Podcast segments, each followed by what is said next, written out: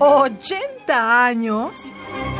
Y 80 regalos para festejarlos.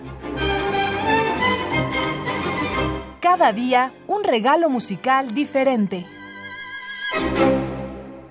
Gustav Mahler decía que una sinfonía debía contener el mundo entero y por tanto todas sus posibilidades, todo su desorden y toda su multiplicidad. Sus obras son por ello cambiantes, complejas, extremas, pero de una intensa humanidad. La Cuarta Sinfonía es su obra más popular y menos oscura. Fue terminada de componer en el verano de 1900 y estrenada en Múnich en 1901. Su origen en realidad es el final de la misma, el cuarto movimiento que incluye la descripción de la vida celestial en voz de una soprano. Esta canción fue compuesta por Mahler en 1892 y representa la visión del paraíso inspirada en las canciones infantiles de las épocas de penurias, en las que se imagina un mundo celestial lleno de comida y dulces. La idea general de la sinfonía surgió como una visión de la infancia descrita por Mahler desde una óptica tan ingenua como perspicaz, para más adelante y conforme progresa la obra, dar paso a la exposición de una entrada en el paraíso.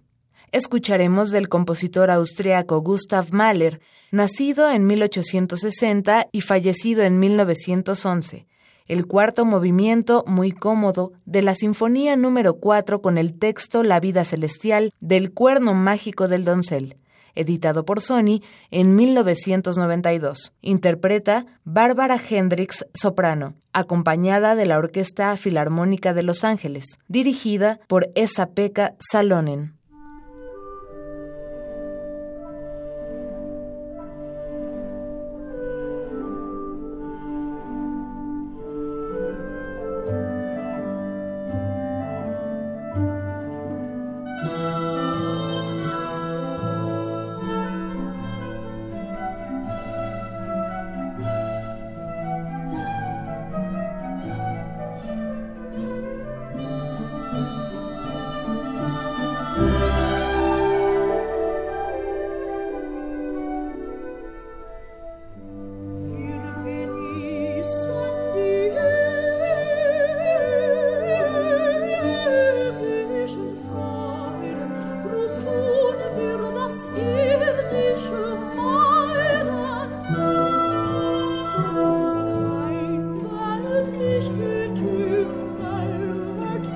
ich die Mühe